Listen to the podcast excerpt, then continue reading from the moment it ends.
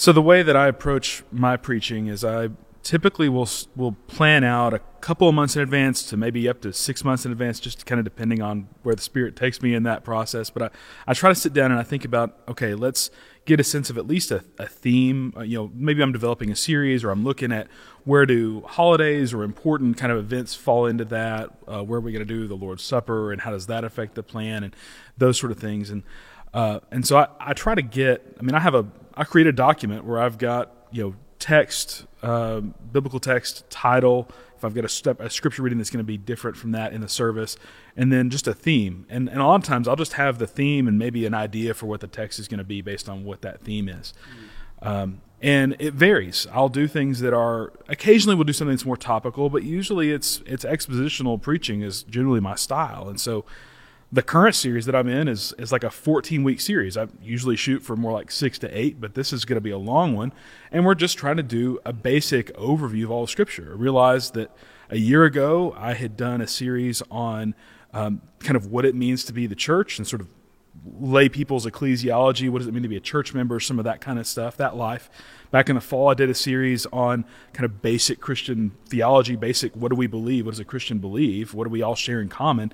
And I thought, well, you know, the other piece of that is like, how about we just do an overview of the Bible, realizing that a lot of people, even those who've been in church for decades, may not have a real clear understanding of the storyline of Scripture from Genesis to Revelation and getting a sense of those moves from so that people know where was Abraham in relation to David or Moses or Jesus or Paul can be really helpful as a tool. I might create a little timeline that I'm stuck in the bulletins last week, and we're passing those out and and all of that. But trying to follow down piece by piece.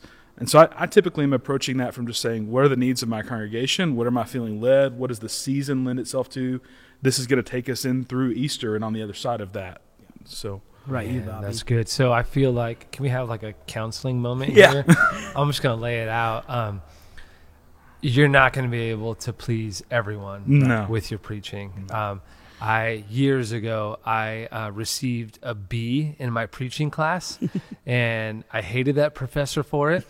Uh, interesting enough, he was in you know, in our sanctuary on a Sunday morning when I preached one time, and I am happy to know that I have an A now in the class. but you're you're not like it's such a growing thing mm-hmm. as a lead pastor, as a teaching pastor, and so it's humbling, and there's and a lot of grace that needs to be extended our way because we're not going to please everybody, we're not going to please ourselves, um, and so um, I, I, feel like this is a grow an ever growing thing. Um, I, for me it's always been hard to really look six months out, three months out, and so I've tried to be better in that. Uh, we're currently in.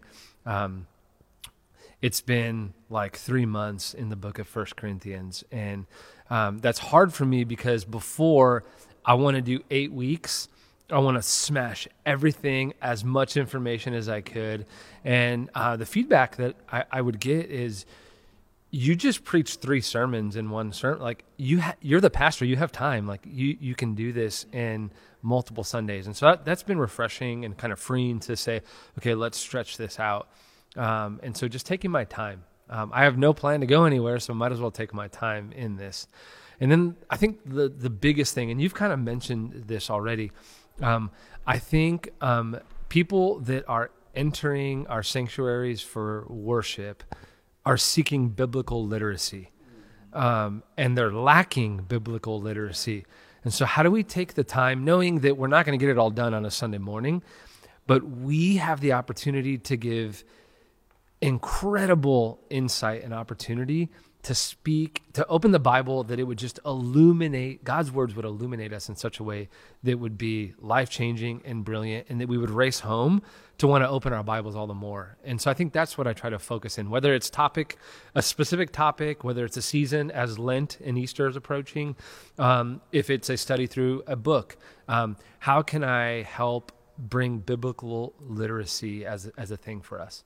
Yeah, I think for me, it's yes and amen to all those things. Uh, I went to a conference uh, a little while back in uh, preaching called Art, Art of Preaching, and it was phenomenal. One of the things that I really took away from that was, especially for us, like kind of downtown where we're at, we have a lot of really intelligent people.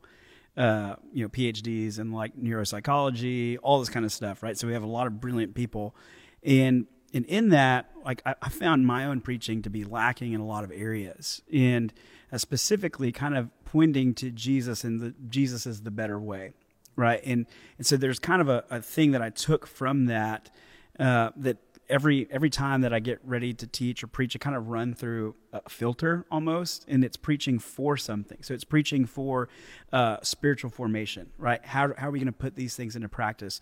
Uh, biblical theology. How do I exegete the text?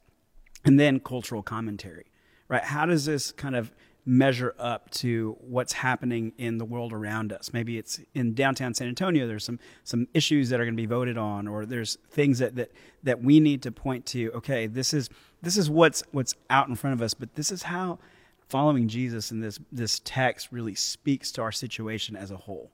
And so I think those are really important things that I know I have missed. You know, I can get really busy in exegeting a text and just kind of leave it at that and not really point anybody in the direction of this is how it matters day to day and specifically where you're at in this cultural moment right now.